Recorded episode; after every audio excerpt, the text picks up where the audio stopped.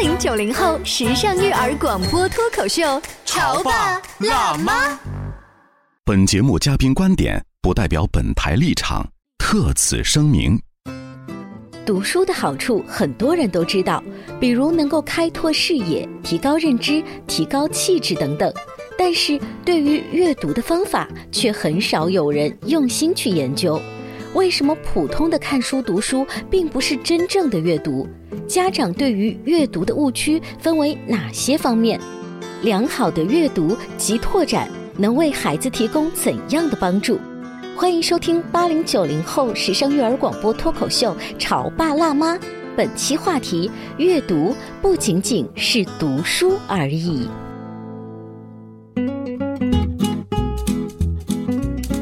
收听八零九零后时尚育儿广播脱口秀《潮爸辣妈》，各位好，我是灵儿。今天直播间为大家请到了极纽约读的宋老师，欢迎你。呃，这个约读还不是说我普通话不标准啊，把阅读它其实是约会的约。如果从单从这个名字来说，宋老师的意思是说约着小朋友们一起来做阅读这件事儿。是不是对的啊？那我来问问这个宋老师，在你的这个学习小组，在你的工作室当中，一般接触的都是多大的小朋友啊？哦，我们会有从幼儿园到小学这个阶段的都有接触。嗯，就是从他们刚刚开始认字，然后对阅读有一点点兴趣的时候，帮他们捋直了那个路，是不是？对，就是培养孩子的一个阅读兴趣，嗯，然后来提升他们的阅读能力。但我发现一个问题，就是比如全民阅读这样的概念，我们国家老早。早就提了，包括我们生活的这种社区，你会看到身边的图书馆也好，什么绘本馆也好，这种东西啊也越来越多。可是大家去看就好了呀，我为什么还要上一个你的阅读课或者是阅读的小组这样子呢？有家长有这样的质疑吗？嗯，有很多家长都会有这样的，就是反馈给我们这样的事情嘛，就说啊，我家孩子也可以自己读书啊，或者是说我们也可以知道，为什么还要去？单独的带孩子去上你们的阅读课呢，或者是说，那我们孩子天天在学校不也是在读书吗？为什么还要到专门的阅读机构去教他怎么读书呢？大部分家长都会有这样的困惑。那呃，宋老师今天在节目当中，其实来可以给我们呃家长来普及一下普通的语文课，或者说在家里家长陪着读书认字，跟在一个阅读课当中学到的东西有什么不一样？嗯，首先这个语文课跟我们的阅读课它就是两个不同的体系。像语文课大家都知道是根据这个教学大纲，它是有课时的要求，然后有教学进度的要求，老师每一。周，然后每一个篇章要上哪些内容都是呃，我们拿比如说呃，小学当中啊有一篇很有名的课文叫《大青树下的小学》，好，这个来举例子，说的其实就是我们祖国少数民族的一个小学，它怎么怎么样？哎，孩子不是也是读到了我们少数民族的一些特点呐？然后老师也带他展开了联想啊。那如果同样一篇文章和课文在宋老师这儿，你们会带他怎么读啊？嗯，那比如说涉及到少数民族，可能我们就会介绍一下这个我们国家五十六个民族，是吧？比较有特色的一些，我们都会拿出来给孩子讲一讲他们的特色的服装，然后特色的文化，或者是语言，或者是哪些跟我们汉族有非常大区别的地方，我们都会给孩子介绍到，就是视野会更宽阔一些，延伸的东西会更多，延展的这个知识点呀、百科方面的知识会更多一点，会让孩子有一个更清。细的脉络，而不是就。单纯的告诉孩子啊，我们有五十六个民族，我们其中某一个民族是什么什么样子，这种就单一了一些，稍微单一了一点。当然，刚才我们那个呢是拿着现有的语文书里面的某一篇课文，其实你们并不是只是帮孩子做语文课文的拓展，你们是有一个单独的体系，是吗？对，我们有专门的分级阅读的体系，中文的分级阅读哦。对，因为不同年龄段孩子他的这个身心发展的状态跟他的认知水平都是不一样的，所以我们这边呢就是。根据孩子不同的年龄层次、学段，还有孩子的一个阅读能力，做的一个专门的分级的阅读。那我们给大家举一些例子好了，就拿一年级刚刚上小学的孩子，他属于拼音，呃，可能字儿认识一些些，就很吃力的，正在进行独立阅读的训练，这样一波孩子来举例子。嗯，比如说刚入一年级的新生，可能有的孩子会。幼小衔接阶段呢，会学了一些拼音识字儿，但是都不是很多。嗯，那针对这样的孩子，我们选的书就会比较的简单一些，篇章也会更短一些，就不会一本书是一个完整的故事，可能会选啊一小则一小则的故事，一本书里面有很多则小故事，故事集这样的书来给孩子们看，比如说国内的王一梅的，嗯呃金波的，嗯，然后这些作家的书来给他们看，比较简单一点，带他们来入门，不会觉得我读完这个书特别吃力，特别有难度，因为这样的话孩子他就没有信心再接着往下读了。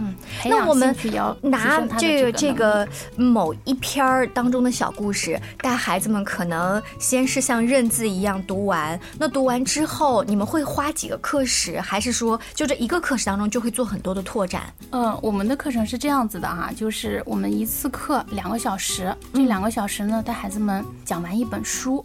每周一本书，一年带孩子读五十本书。嗯，然后每一本书呢，我们不会说细到每一个字都给孩子们讲，因为孩子已经读了小学，他是有独立的识字的能力的。那我们给孩子们讲的是什么呢？就是这本书的作者背景、作品背景，或者涉及到的一些相关的时代背景。嗯，还有呢，就是一些书中的百科知识的拓展，就是多元小知识的一个拓展。接下来就是一个故事情节的一个讲解，讲解故事情节是为了引起孩子的这个阅读兴趣，会激发他的一个阅读兴趣。然后这些知识点的拓展呢，就是为了丰富孩子的视野，开拓他的眼界，提升一个知识储备量。嗯，因为咱们现在这个无论是教改还是部编版的教材的推行，其实它的一个目的就是来推动阅读，就是。让家长跟孩子们知道，我们考试不是只考书上的，你不是只看这本语文书就完事儿了。哎呦，你说这个，我想起会不会有一些家长觉得，我花同样的时间和钱哈，我去报不同的兴趣班，如果我去报了英语的补习班，他这个真的立马反馈到。考试分数上，但阅读呢？短期我的语文考试成绩不一定能立马提高。就像你说的，它是一个辅助的，它可能要到初中、高中，你忽然小时候读的东西用上了，短期内看不到效果。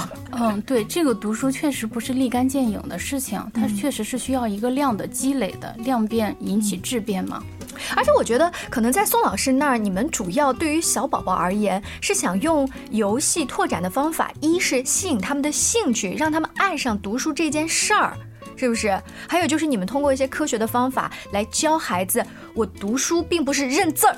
嗯，对，这是你们一个很大的理念的不一样。对，我们就是通过老师的讲解、课堂环节的设置，就是让孩子知道啊，原来读书。不是每天像老师布置了嗯阅读的任务我就回家阅读打卡，而是哦我自己慢慢的我主动爱上阅读，我就喜欢来读书，我已经从阅读中能体会到乐趣了。是，那我愿意主动的翻开书来读，从被动到主动的一个转变。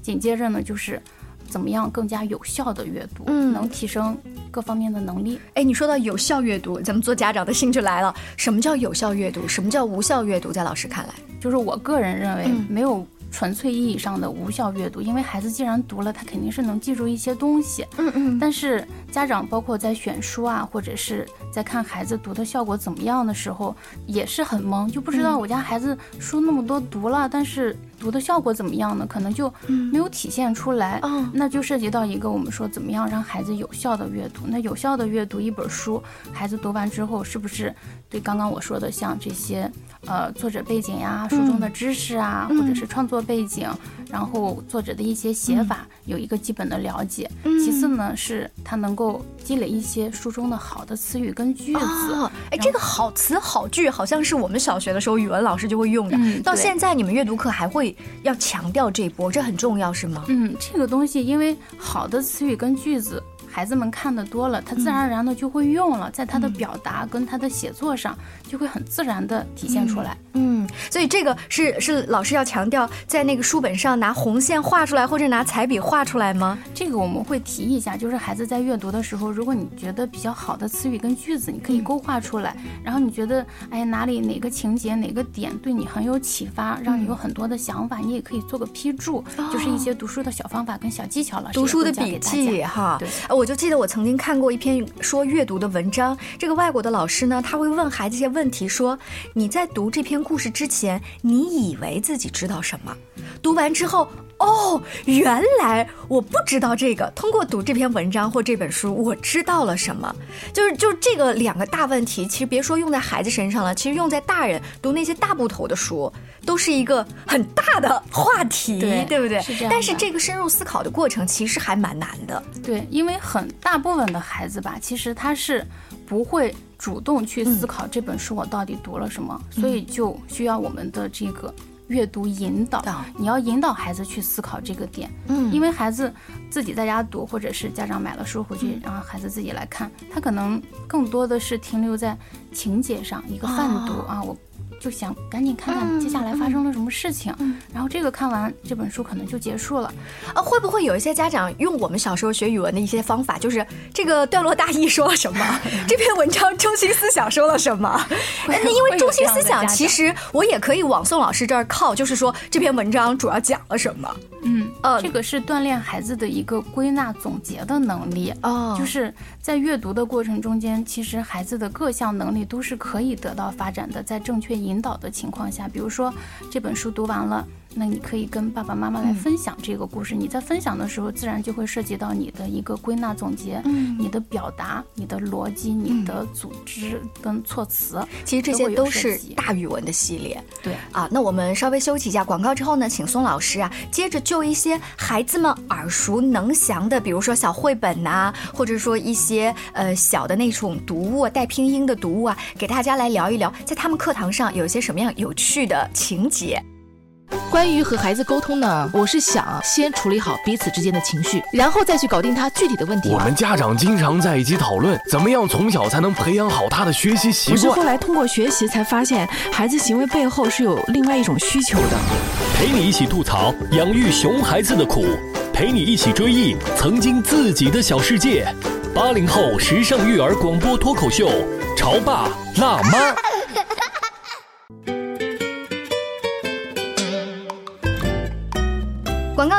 您继续回来。今天灵儿在直播间为大家请来了吉纽约读的宋老师，这是一个引导小朋友如何正确科学的阅读，并且培养阅读兴趣爱好的这么一个工作室，这样一个机构。那宋老师所带的小朋友呢，其实从我估计幼儿园中大班哈，然后到小学高年级，对其实都有。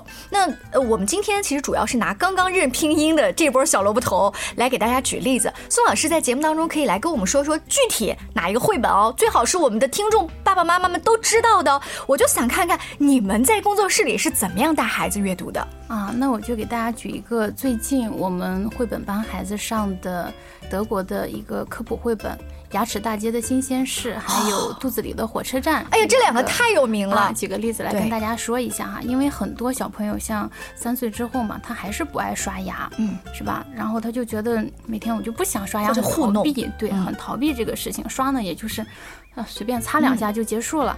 那我们最近老师选了这几本书来给孩子们上。嗯，包括那个牙医啪啪跟鱼帕帕，嗯嗯然后上完之后，家长就反映说，哎，上完这个书之后，孩子会主动刷牙了，每天睡觉之前会主动说，妈妈我要刷牙，比以前我们天天在家唠叨的效果都要好很多。嗯，我们通过故事的形式来给孩子科普一些好的生活习惯、一些道理，会比家长的就是软磨硬 泡、啰嗦呀什么的。效果要好很多。而且对于小宝宝来说，你们的绘本选择不一定都是说什么世界真美好啊，嗯啊小朋友的友谊啊，其实它是可能跟生活习惯也有关。通过去讲故事、听故事、认字儿这一些途径，也是在给孩子传达一些健康的生活观。对我们绘本也是有分类的嘛，比如说有生命教育类的，然后有这种安全知识类的，嗯。然后有情绪情感的，还有就是科学认知引导类的，嗯。就是不同种类的都要讲给孩子们听。哦，这是对于小一点的宝宝，我们用绘本。那宋老师接着呢，再给我们举一些，比如大一点的孩子，具体你们会怎么深入这个？啊、像我们上周给一年级的新生上了一本书，叫《鳄鱼公主》。这本书是美国作家的书，里面的插画也是得过凯迪克大奖的大师画的插画嘛，孩子们听了也很喜欢。然后这本书呢，主要就是讲述的父母跟孩子中间的一些矛盾，哦。就是这个小公主呢，她刚生下来的时候，父母是很疼爱她的，但是父母一想，那你将来是要做女王的人啊，我不能就每天让你，呃，很快活呀，我就会给你布置很多的功课，每天要洗三遍澡，要跳绳五百下，然后还要去学很多各种各样治理国家的书，但是这些并不是孩子喜欢的。那孩子心里面其实就会有一种反抗的情绪、反抗的意识，他就不喜欢，而且他想养一只小狗，家里面的人也都不同意啊，他就很困扰、很难受。嗯，完了之后呢，他就给他的仙女教母写了一封信，就是讲述他的困境。他的仙女教母呢，就给他送来了一个礼物盒子，打开一看，竟然是一只鳄鱼。接着呢，他就这个鳄鱼就说：“我是来拯救你的。”嗯，那这个小姑娘就说：“那你跟我长得一点也不一样，你怎么能拯救我呢？”于是啊，这个鳄鱼呢就穿上了小姑娘的裙子，然后把那个扫把放在了头上，啊，就这样就有头发了呀，就乍一看跟这个小公主还有点像。然后就说：“啊，那这样吧。”嗯，我来那个顶替你一天，你出去玩一天吧。从来都没有出去玩过，然后小公主就很期待，然后小公主就出去玩了。结果等她再回来的时候，这个鳄鱼就把皇宫搅得一团糟啊！就就目前好，宋老师。别说结尾，我们让在听节目的家长跟孩子啊，想去知道结尾的话，自己看书去。就你刚才前面讲的这个情节，就足以吸引小朋友。还有那种丰富哦，我还没看着绘本呢，我那个画面感已经全部都出来了。就是跟孩子的心理状态是很像的，因为父母可能也会。不经意的会给孩子安排很多他自己不愿意做的事情，但是孩子他又没有办法去有各种有效的反抗的措施，那他该怎么办呢？其实这说的是亲子关系啊，对。对，这这哪是给孩子看，这是给家长看的呀。所以我们最后在引导孩子的时候，我们就会有一个话题，我们每个课程的结束环节就是一个小小演说家的形式，让孩子们来说一说，如果你跟你的父母发生矛盾的时候，嗯，你会怎么处理？然后孩子们就站在台上说，很多家长看完之后要拍给家长看的，对吗？哎，就会能给我说一两个例子？孩子吐槽最多的是什么吗？啊，我来放给大家听一下。当妈妈不同意我干这件事情的时候，可是我很想干，我会问妈妈能不能等我长大一点再做这件事情呢？妈妈如果还不同同意的话。